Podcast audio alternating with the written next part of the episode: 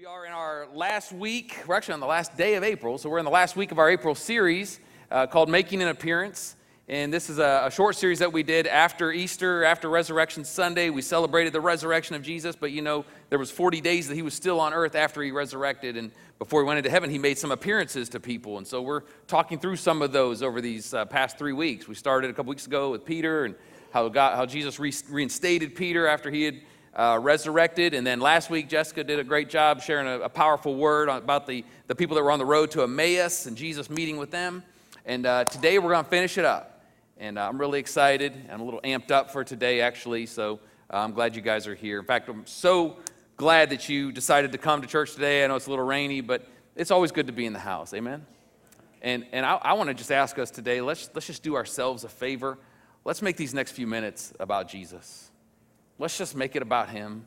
Not even about what He can do for us, but just about Him. Just that He would, you know, my prayer is that He would make an appearance in this place today, and not just in this room, but in your life and in my life, that we always need more of Him in our life. Um, but we can fall in this trap of feeling like, you know, Him in our life just means what He's going to do for us. But it's really not about that first. It's about just Him revealing Himself to us and showing, him, showing us who He is uh, so that we can believe Him. And, um, so, so let's do that today. In fact, I want to ask you to stand with me. We're going to pray as we get started today. You know, you may have been distracted when you came in. There might be a hundred things on your plate right now. You may have been distracted a little bit during worship. You may be thinking now about where you're going to go to lunch. Let's just put all that aside and let's just focus on Him. Let's just let Him have this time in our hearts over these next few minutes. Heavenly Father, we thank you for this time we have together today. Lord, I pray that you would come and you would invade our hearts today, that you would have your way, that this would be about you it would be all about you and it's all for you. And God, would you help us to push aside the distractions that would want to come in in this time and just let you do what you want to do? I pray you would reveal yourself to us in a greater way, that we would love you even more when we leave this place than we did when we came in.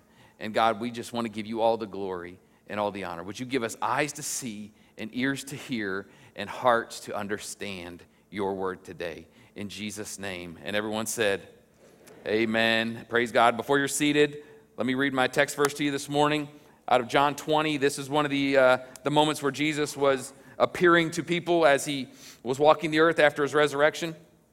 I'm going to start in verse 19 and 20, and then we're going to drop down to 24. It says, On the evening of the first day of the week, when the disciples were together with the doors locked for fear of the Jews, Jesus came and stood among them and said, Peace be with you.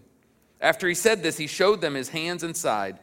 The disciples were overjoyed when they saw the Lord. Now I'm going to jump down to verse 24. It says, Now Thomas, called Didymus, one of the twelve, was not with the disciples when Jesus came.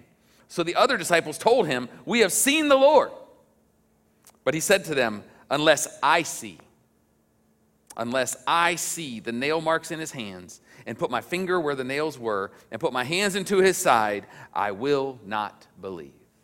The title of my message today is called Stages of Faith. Lord, speak to us through your word today in Jesus' name. Amen. God bless you. You can be seated. Stages of faith this morning. So, if you spend any amount of time here at New Hope, uh, which maybe some of you haven't, in fact, every week we have new visitors, and we're thankful for you guys being here. Uh, uh, so, this will be a little bit of an education for you, but for those of you that have, this is your home, you know that we talk a lot about this journey of faith that we're on, that, that this salvation walk that we walk is a journey that it starts with the, at the moment of salvation, but then it continues on that we are being sanctified, that it is not just a one time decision and then we just do our thing, but we live this life living for Him. And uh, that, it, it, that we even go through stages in our faith, and that as we grow in our faith, we become more mature and we understand more. You know, there's, there's nuances of this faith that take a lifetime to understand. Some of them we'll never understand until we're face to face with Jesus. And uh, young people, this should be an encouragement to you that you're not, you're not going to be at the same place somebody that's been saved for a long time is going to be at. That the doubts, the struggles that you have, that it's about growing in those all the time and, and staying true to what God has shown us to do.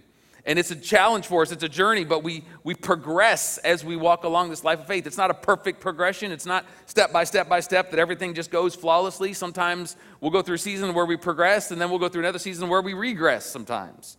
That's never God's heart for us, but we're human beings, and sometimes that happens. But we're on this journey of faith together. And what I'm talking to you about today is Thomas, who, uh, you know, there's not a whole lot about him in the Bible, but we see enough of his journey to see uh, the character of God and how God works. And I believe that it's going to challenge us today and also encourage us a lot, I believe. I love the truth that we see from the story of Thomas from the, the Gospels. Um, if you're not familiar with Thomas, let me introduce you to him a little bit.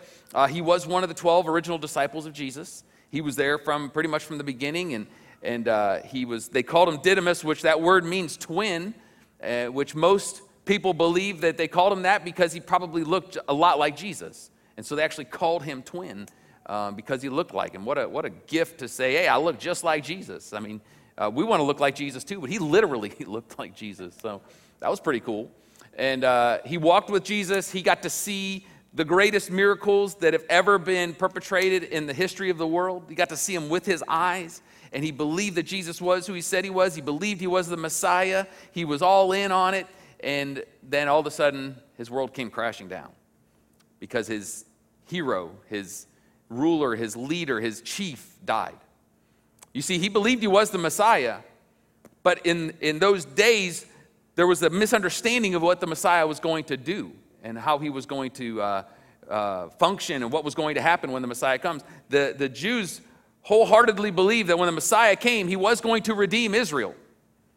But they didn't know that he wasn't going to necessarily redeem them as a nation. He was going, he wanted to redeem their hearts and redeem their spirits back to him. But they thought it was that he was going to redeem Israel. Israel was currently under Roman occupation in Israel. They thought the Messiah would come, he was going to do all these miracles, and then he was going to eventually kick Rome out of Israel and reestablish the throne of David in Israel. And they were going to be a sovereign nation again. And this is even what the disciples thought for the most part. And so when Jesus died, their dreams were crushed. They were shattered.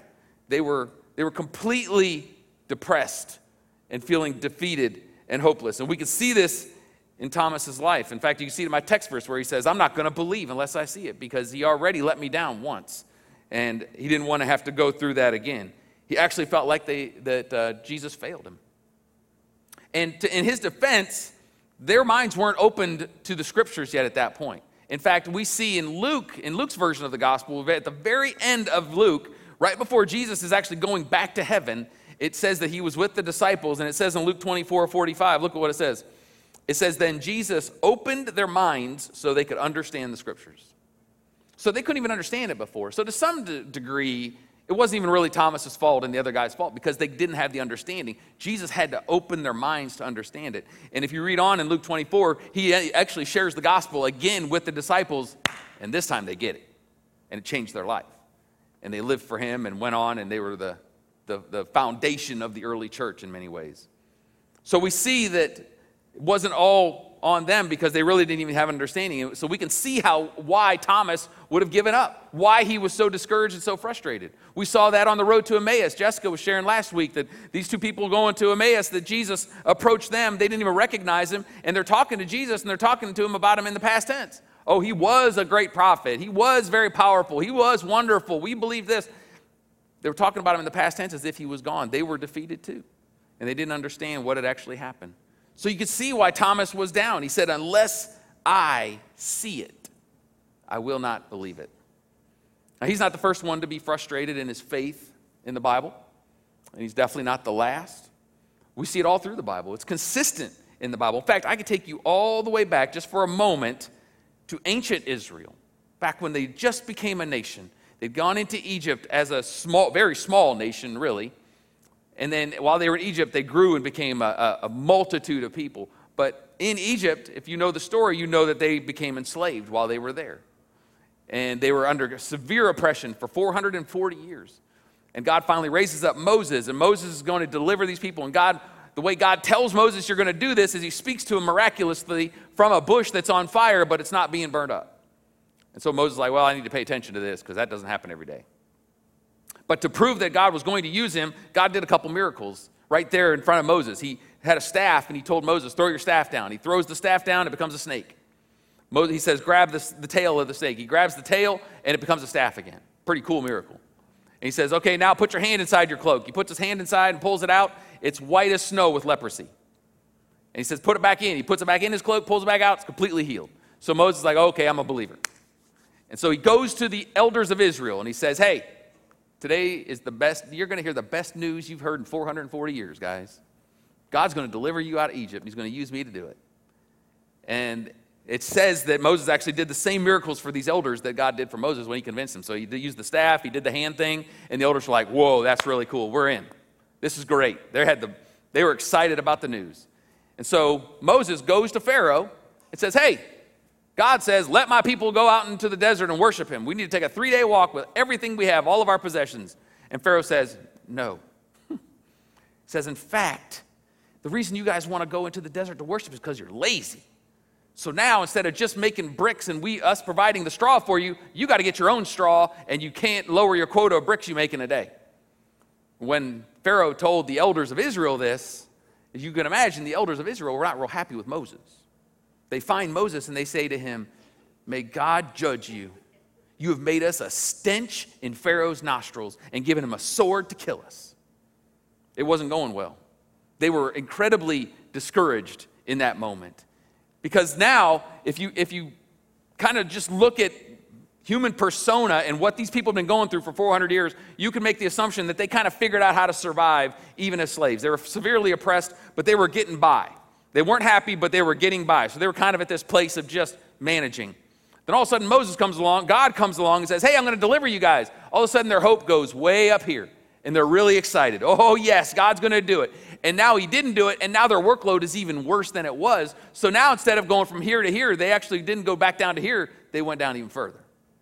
Because now their workload's increased, but now it's also affected their faith. Because, well, God said he was going to do this. I guess he's not all powerful. I guess he's not really good. I guess he's not sovereign. I guess he's not faithful. I guess he's not all these things we've been singing about our whole life. And so now they have the mindset, and I'm, I'm, this is not in the scriptures, but you can make the assumption that they have the mindset it'd have been better if God had just left us alone. I feel like Thomas probably felt that way too, because Thomas was the same way. He was li- living his life. All of a sudden, he meets the Messiah. He gets to see the greatest miracles ever ever happen in the history of the world. So now he's way up here. He's like, "Yes, I am with the Messiah. I'm getting to see the coolest things ever." And not only that, we're to kick Rome out of here pretty soon. And next thing he knows, his leader is dead. So he went from here to here, and he's down here. And it might even been better if he just never even met Jesus is probably what he's thinking at that point. Or if Jesus would have at least stayed out of this situation that he's in. And you know, I wonder if we've ever felt that way. Where you've been in a tough situation, maybe you're just cruising along, you're not, not things aren't great, but all of a sudden you get some hope because you feel like God's going to do something. Maybe somebody spoke to you, maybe you feel like God spoke to you, he's going to do something. It didn't happen the way you wanted it to happen, and next thing you know, you're worse off than you were before. And you've thought, God, I wish you would have just left me alone. I'd have been fine on my own. I bet we've all thought that at times. Can't say it. Can't say it in church, of all places. Actually, we can. That's where we should be the most transparent. But there's a pride in us that won't let us go to that place necessarily because we just know that that's not right. But we still feel it sometimes, even though we don't want to say it. And you could feel like, man, I just wish maybe God would have just left me alone. And you know what? There's one thing in common with all of this when it comes to this, this discouragement or feeling like God might have let you down or, or it's just not good, there's, there's a common thread between the Israelites, Thomas, you, and me. And that common thread is you, and it's me.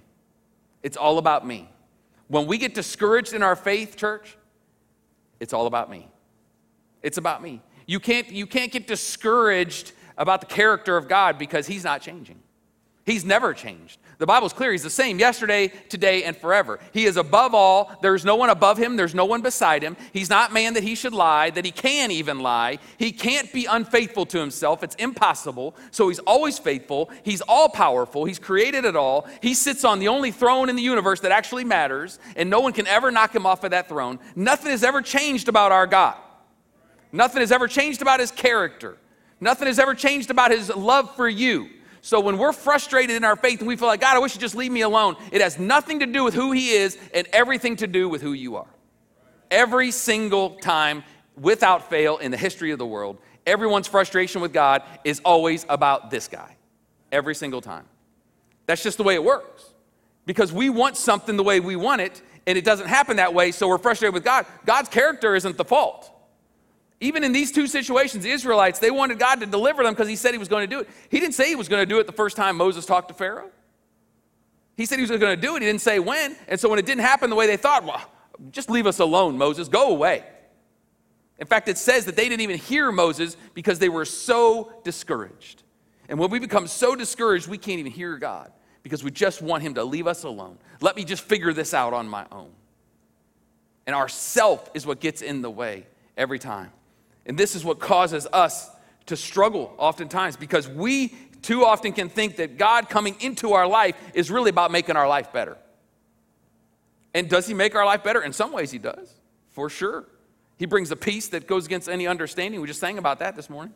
I got peace that makes no sense has nothing to do with my circumstances, but I can trust that He's going to bring peace in my life. I trust that, that He's good, that He's my provider, that He's my healer, that He is my source, that He is everything in my life. Of course, in some ways, He makes my life better, but it doesn't always manifest in the ways we want it to manifest. And so when it doesn't, then we're frustrated.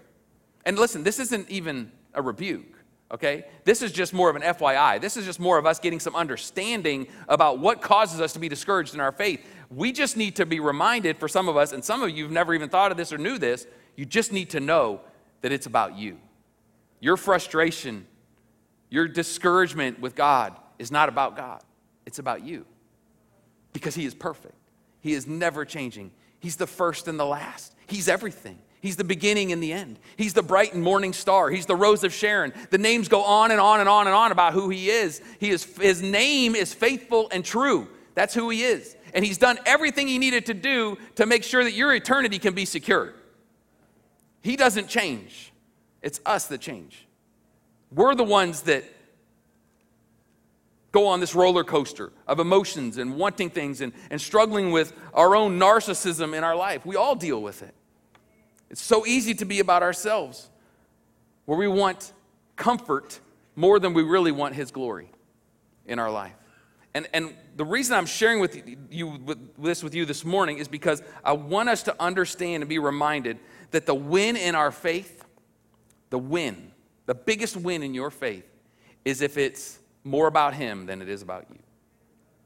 That's the big win in faith, church if it's more about Him than it is about your comfort, that it's more about Him than it is about your peace, then it is more about Him than it is about your financial setting, then it's more about Him than it is about your health condition, that it's more about Him in every situation. That's the goal in our faith. That's where we should be striving to get to, to where I don't need it to be about me, to where I can actually say, yes, of course I have wants and I have needs and I have desires and there's things that I dream for, but at the end of the day, Jesus, I want your glory more than I want my own.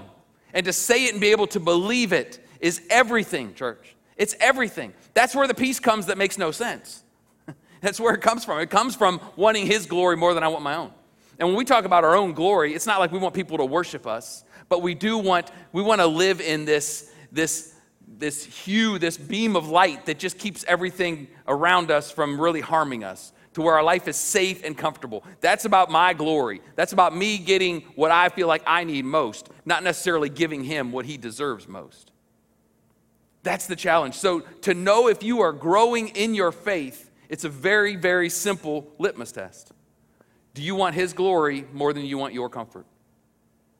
And if and I'm not saying that, you know, we're sitting, at, yep, you get to this place where it's just all about Him and you don't care about anything in your life. That's not what this is about. But it's about wanting His fame, it's about wanting His kingdom to come more than you want your own. And, and if you look at your life and you look 10 years ago at your life of faith and you think, you know what, I haven't grown at all in that, you have not grown in your faith. To grow in your faith is about wanting more of Him and less of you. That's why John the Baptist said, I have to decrease and he needs to increase in my life. John the Baptist was even saying that, he was somebody who was completely sold out for, for God. And so it's not like if you pray enough, it's not like if you read your Bible enough that you'll just grow in your faith and everything will just work. It's about consistently reminding yourself and even being real with God about the, what your desires are and wanting your desires for Him to outweigh the desires you have for yourself and to grow in that way in your life. That's his desire for all of us. And if you say today, well, I'm not there, does that make me a bad person? No, a thousand times no, because we all deal with it. But it's also like, it's like a scale. We're trying to tip that scale to where it is more about him than it is us. That when, when, I, when I get consumed with myself, that I, I have a short leash for myself, that I allow the Spirit of God to convict me, that when I am making it about myself, that I'm quick to, to adjust and correct it, so that I'm not just living for me, but that I'm living for Him. And it's just such a great uh, measuring stick for us to see where we are. Because if we really are walking this life of faith, it's about Him more than it is us. And so there are these stages of faith that I, I think we see from, uh, from the life of Thomas that we see in the Word.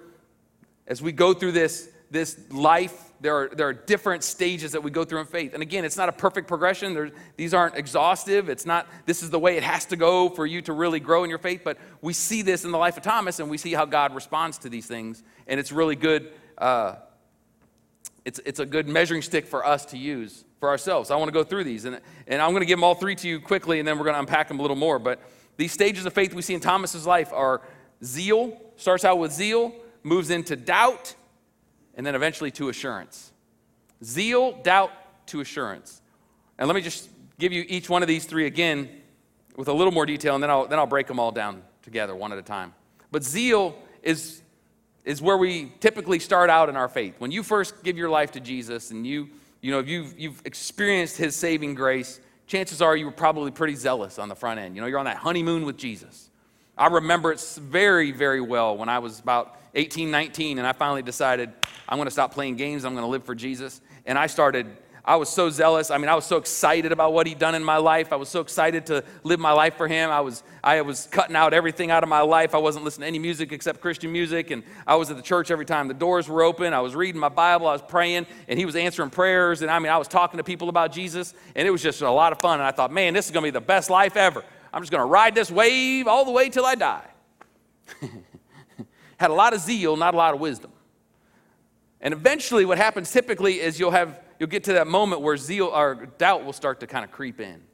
Sometimes doubt explodes in, but doubt will creep into your life at some point because the zeal you have a lot of times at the beginning, especially, lacks some wisdom and lacks some understanding. And so eventually you get to that place where something happens that doesn't make sense to you. Like, well, wait, but I love Jesus. Why is that happening? Why did I lose my job? Why is my boss being mean to me and treating me horrible when I love Jesus?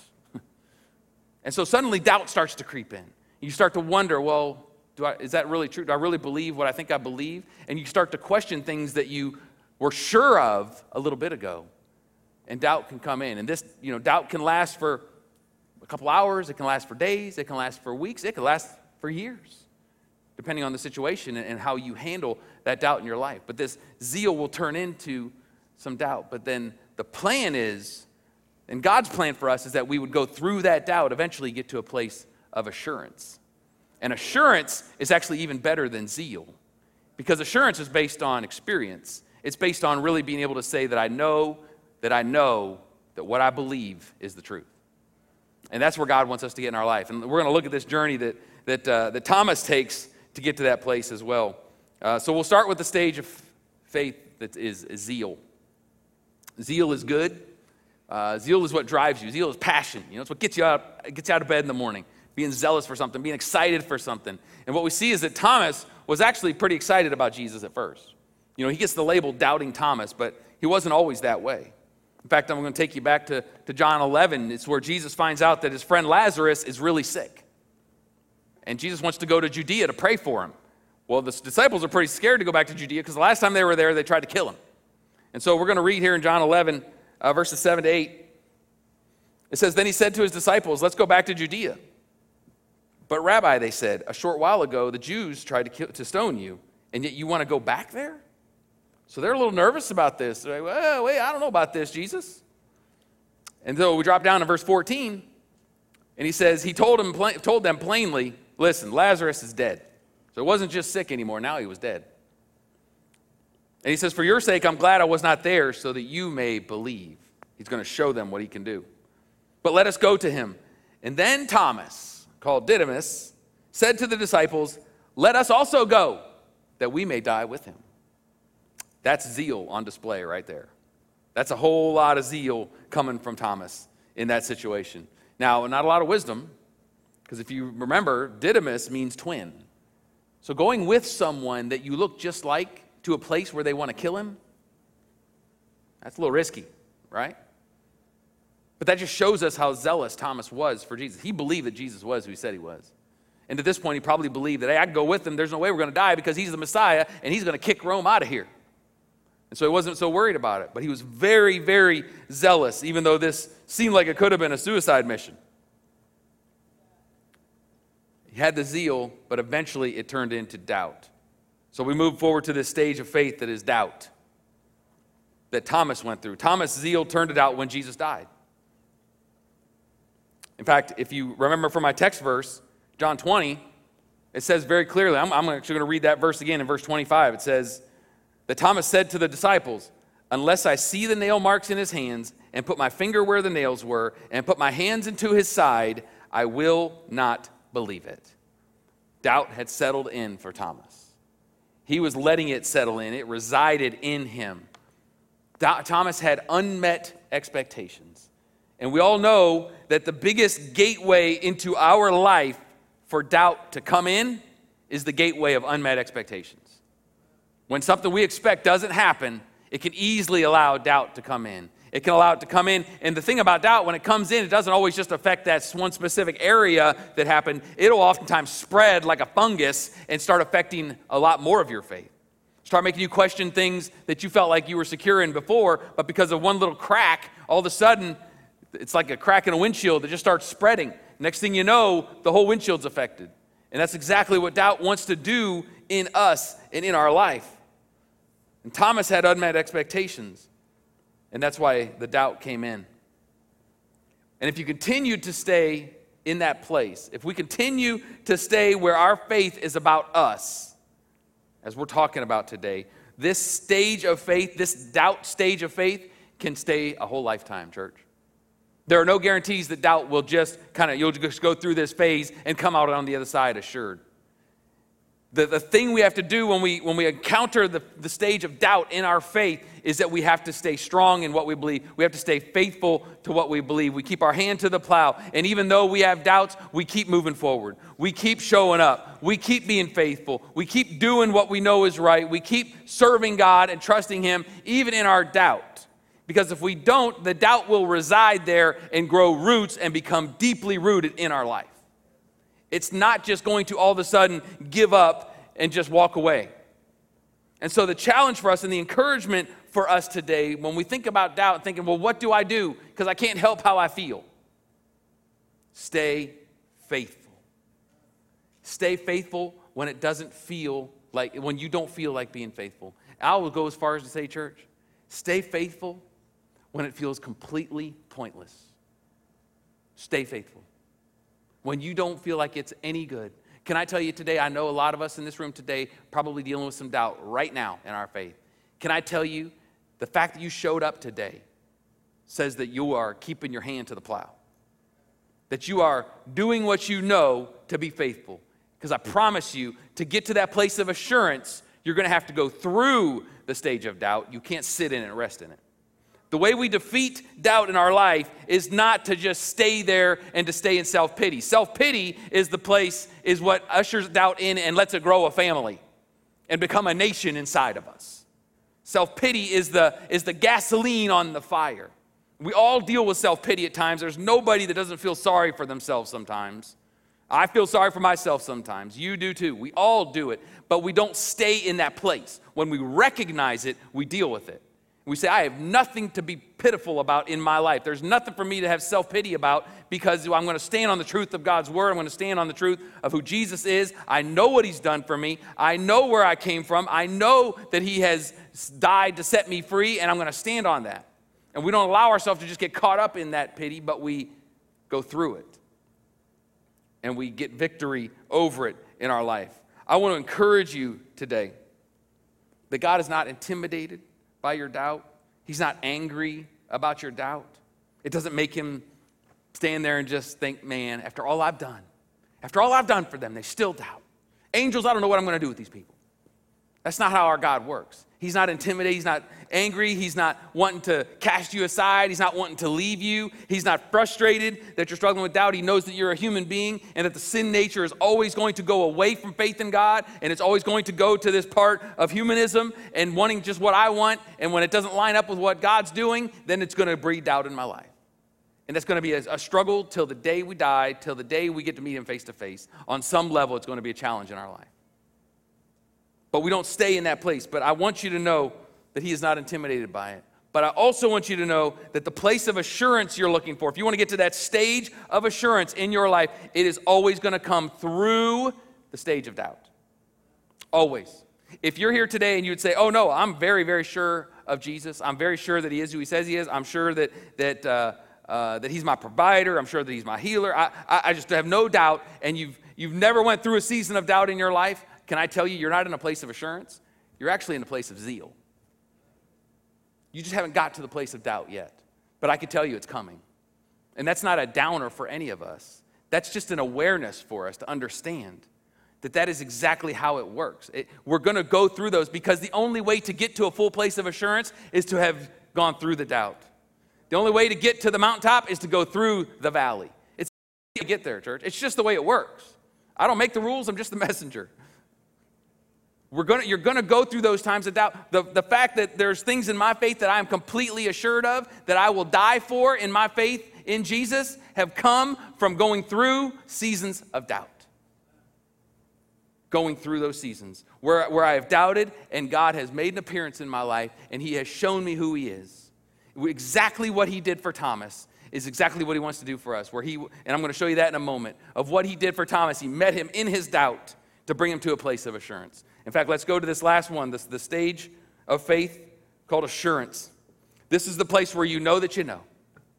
This is where you can say, blessed, blessed assurance, Jesus is mine. And to really know it and believe it and mean it in your heart. This is where we all want to be. This is where every one of us wants to be, where we can say the words and believe it in our heart. Thomas got to that place. Let's read it. John 20 and verse 26.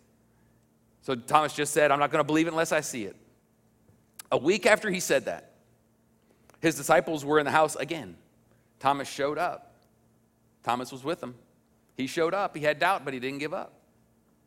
Though the doors were locked, Jesus came and stood among them and said, Peace be with you. Then he said to Thomas, Put your finger here, see my hands. Reach out your hand and put it into my side. Stop doubting and believe.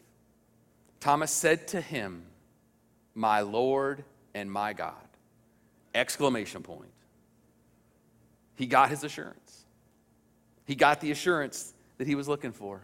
And let me tell you something, church. There is some great truth in these little bit of these few verses here about how God works in our doubt in our life. First of all, we see again, Jesus wasn't intimidated by his doubt.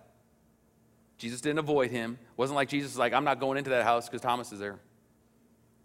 In fact, you can make the argument that he probably went into that house because Thomas was there. It says he walks in and says, Peace be with you. Where's Thomas? Went right to him. He went right to him in his doubt. And he didn't say, Thomas, why are you doubting? Didn't you see me turn all those loaves of bread and those few fish into a ton of food? Didn't you see me walk on water? Didn't you see me heal Bartimaeus? Didn't you see me heal the woman with the issue of bleeding? What are you doing, Thomas? What do I have to do to get you to believe, brother? He didn't do any of that. You know what he did? He met him at his place of doubt. I want to read for you again. It's not going to be up there, but what Thomas said, he said, Unless I see the nail marks in his hands, and I put my finger where, his na- where the nails were and I put my hand into his side, I will not believe. Right?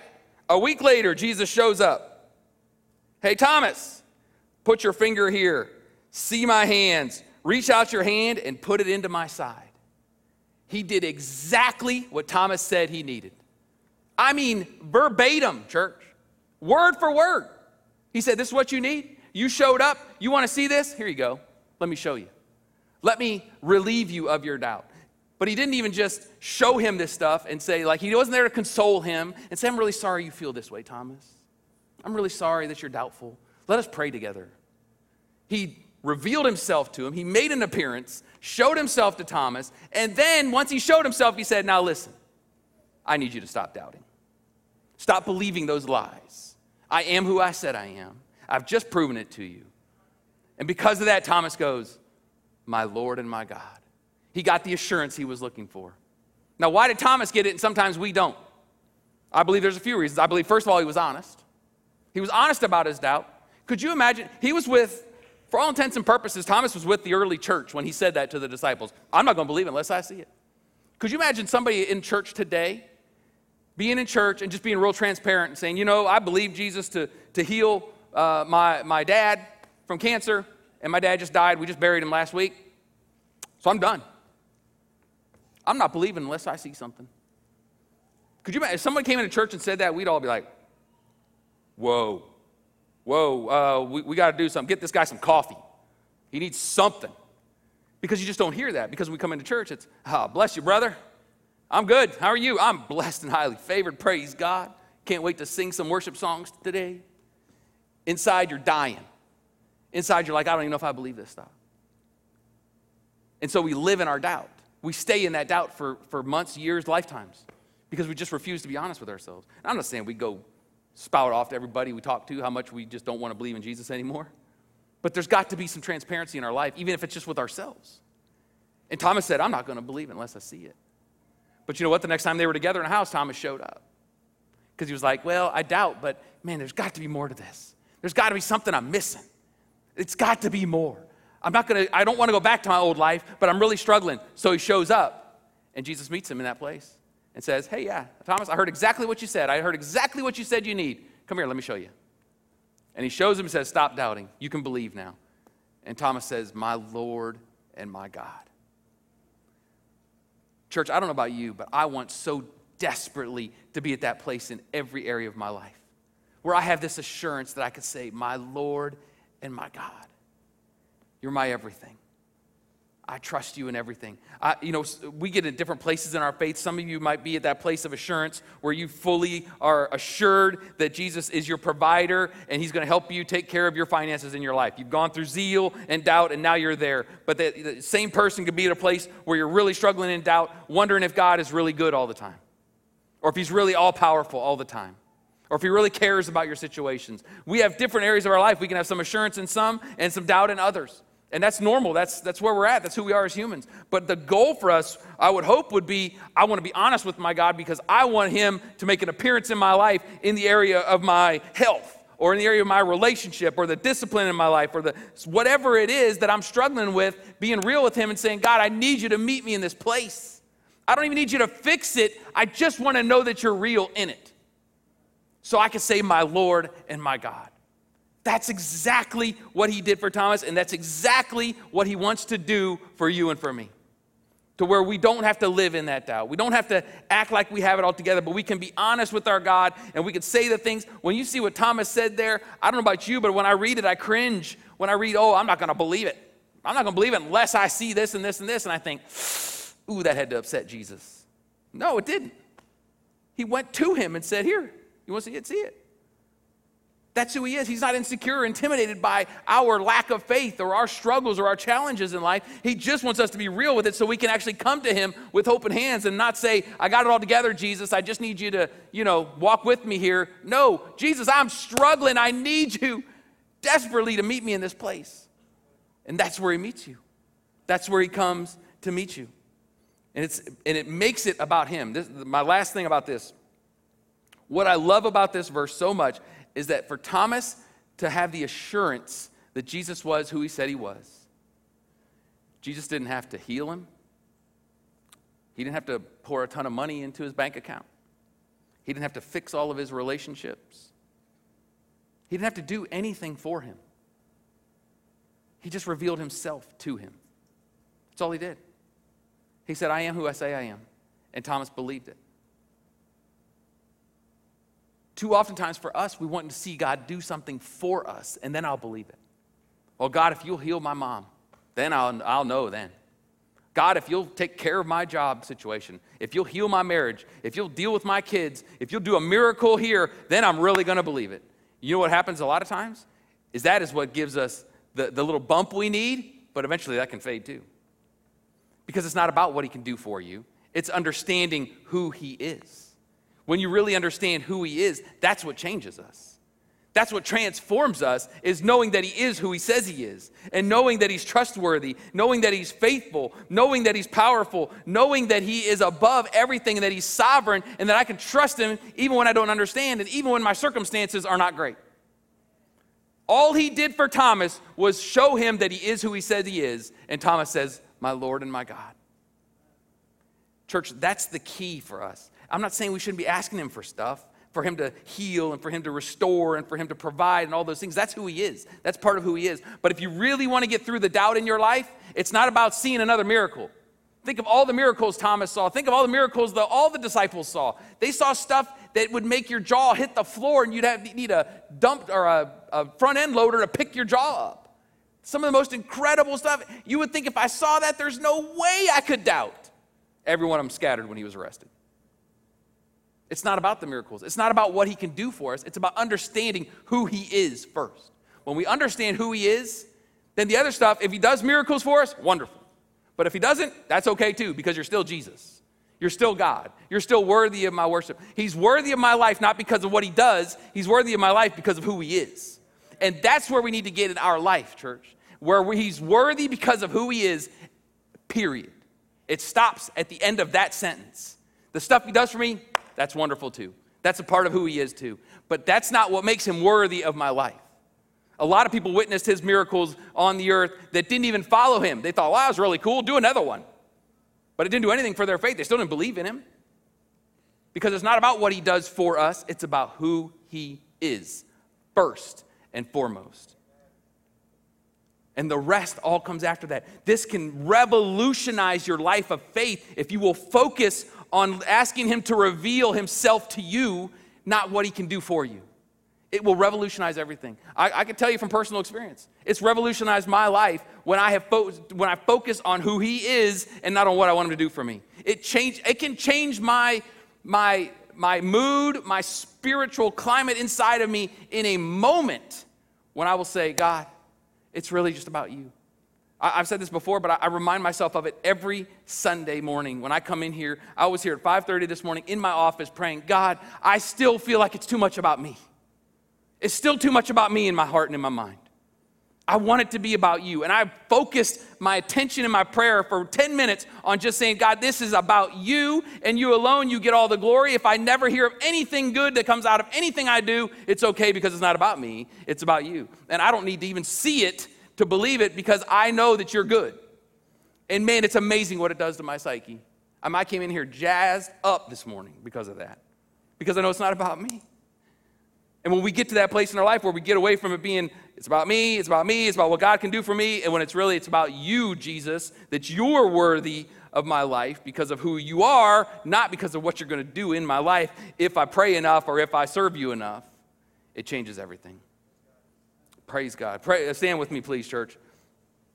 Listen, I, I, I want to take a minute here. I want to, yes, let's praise God together. I want to invite you to the altar today. And listen, we're just we're going to do this quickly, but I, I want to just I think there's a it's an important sometimes that we respond to the Word of God. And if you want God to make an appearance in your life, if you want Him to reveal Himself to you in a certain area in your life that you feel like you've probably been more about yourself, I just want you to come up. I want to pray for all of us at the altar this morning that want this. And I, don't wait around. Don't look to see if it's popular. There's a powerful thing about responding to what God is doing in our hearts. It's res- powerful to respond to His Word. I'm not saying there's a, anything magical up here at this stage, but it is, does something in our heart when we respond to Him and we, and we declare today, Jesus, I want you to be revealed in my life. We're not going to ask Him for anything up here this morning, church. We're not going to ask Him to heal. We're not going to ask Him to do anything right now.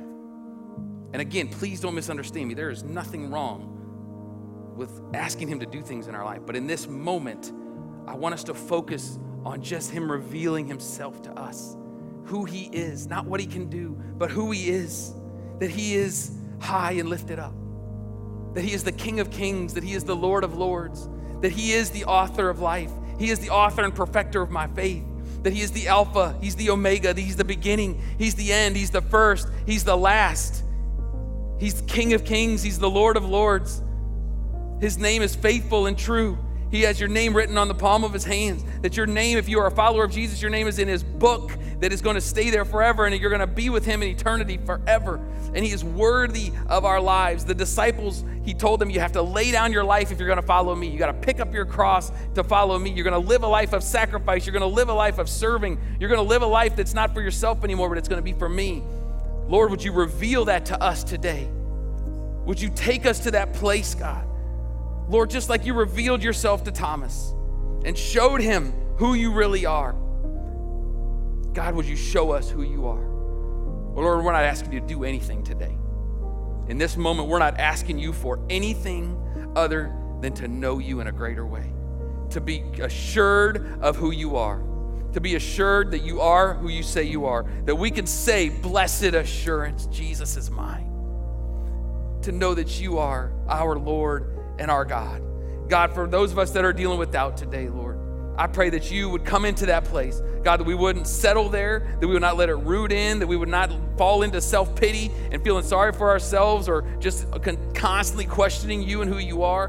But Lord, that we would come through that doubt into a place of assurance, that we would continue to be faithful even when it doesn't make sense. Lord, that we would continue to be faithful even when it seems pointless in our life that we'll continue to show up, that we'll continue to honor you, that we will continue to live for you, we will continue to be in your word, we'll continue to be part of a church, we'll continue to be to, to talk to you and to be honest and open with you, Lord, knowing that you can meet us in that place and bring us from that place of doubt to a place of assurance. We trust you for that. You're the only one that can do it, Lord. You're the only one that can do it. And I love it because your word tells us, in fact, right after you told Tom or Thomas told you, my Lord and my God, you said, Blessed are you, Thomas, because you have seen but blessed even more are those who have see, who believe and haven't seen. Thank you that there's a blessing for us, Lord. We know we don't get to see you with our eyeballs, but Lord, we can see you in our heart. You could still reveal yourself in powerful ways. So, Lord, would you do that today? God, where we have put up the facade to make it look like we got everything together and we're not struggling, God, forgive us because it's nothing short of a sin in our life. Forgive us, Lord, for doing that. And God, cleanse us and help us to be real with you. Thank you for Thomas's raw transparency. Help us to be rawly transparent with you too, knowing that you're not intimidated by it, you're not angered by it, but you'll meet us in that place. We thank you for it, Lord. Minister to our hearts now, Jesus. Thank you, Lord. We love you, Jesus. Thank you for what you're doing, God. Thank you for what you're doing in this moment. This time is all about you, Jesus. Let our lives be about glorifying you and exalting you and lifting you, letting your fame become greater, your name becoming greater, your kingdom coming, not our kingdom. We don't care about our kingdom. We don't want to care about our kingdom, I should say, because we do care about it. But Lord, we don't want to care about it. We want to care about your kingdom first. It's not about New Hope's kingdom. It's not about our personal kingdoms. It is about the kingdom of God coming in our life and on this earth, God, for your glory. Reveal yourself, Lord. Would you pour out your spirit in this place, God? Pour out your spirit, Lord. We want to see, feel your manifest presence in this place, Lord Jesus. That you would reveal yourself in a powerful way, Lord. God, that it would be about you and not about us. Lord, we love you. We thank you, Jesus. Thank you, Lord, that your word promises us you will never forsake us. You will never cast us aside. A, a, a bruised reed you will not break. A smoldering wick you will not snuff out. Lord, many of us just have smoldering wicks and bruised reeds but Lord, we thank you that you will restore it. We thank you that you are the healer. We thank you that you are the one that is full of mercy and grace. There are oceans of grace waiting for us as we come to you, God. We thank you for it today, Jesus. Thank you, Lord. Thank you, Holy Spirit. Thank you, God. Thank you, Lord. Thank you, Lord. Hallelujah. We praise your name, Jesus. You are worthy in this place, Lord. You are worthy of our praise, Lord. You are worthy of our lives, God. You are worthy, Jesus. Worthy is the Lamb that was slain from the foundations of the earth. Worthy are you to receive all glory, honor, power, and praise. Worthy of our words. You're worthy of our feet. You're worthy of our thoughts. You're worthy of our relationships. You're worthy to be in our decisions. You're worthy to be in our places of work. You're worthy to be in our schools. You're worthy to be in every part of our life, Lord. Where we have held you back, God, would you come in? We invite you in, Jesus. We thank you, Lord. Do your work. Reveal yourself. Would you make an appearance in our lives? In Jesus' name. Thank you, Lord. Thank you, Lord. Thank you, Lord. Yes, let's praise God. Thank you, Jesus. Hallelujah. Hallelujah. We're not in a hurry, church. We're not going to be in a hurry. I refuse to try to stop just so we can get out of here. If you need to leave, that's fine.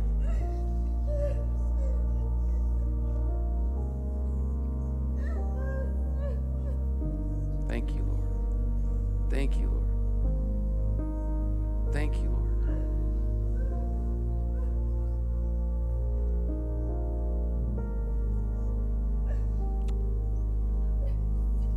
Lord, build up your church. Build up your church. Let us be an army for you, Jesus. An army for you, Lord.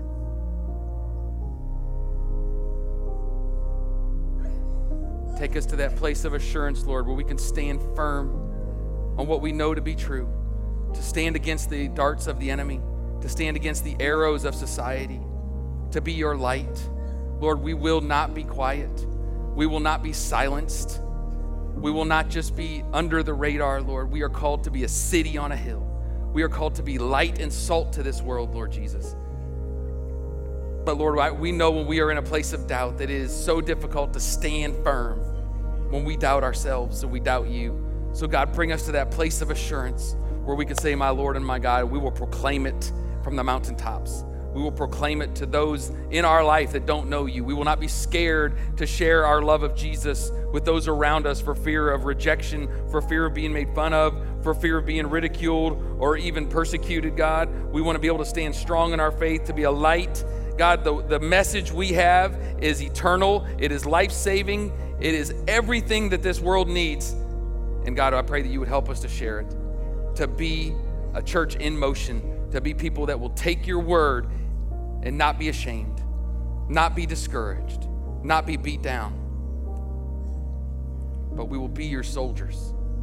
We know that when we sign up for this walk of salvation, Lord, that we are signing up for an army. We're signing up to be part of a battleship, not a cruise ship. Lord, we want to embrace that in our lives. That we will fight the good fight for you, Lord. That we will love others as you, as you have loved us. That we will sacrificially love even those that don't love you, and even more those that don't love you, so they can see the love of Christ that even as Peter said, that even those far from you will have to will have to worship God because of you in us. So we thank you that for that today, Lord. We bless your name, God. Hallelujah. Praise your name, Jesus. We worship you, Lord. Be glorified in our lives. Thank you. Thank you, God. Praise you, Jesus. Thank you, Lord. I pray for all those in this room and listening online that do not know you as their Savior. God, would you touch their hearts today? Lord, help them to see that the greatest decision we could ever make is to give our hearts and our life to you. To know that we are, when we're far from you, we have no purpose in this life. The only thing that gives us purpose is knowing Jesus and having your spirit living in us. So, God, would you do that work in our hearts? Lord, for those that have fallen away from you, that know but have just rejected it, God, help them to come back. Draw them back, Lord. Draw them back. Lord, we thank you that your mercy, your grace is sufficient, and it is, it is powerful enough to redeem us and heal us and set us free from all of our sins and to live for you, God. We thank you, Lord Jesus.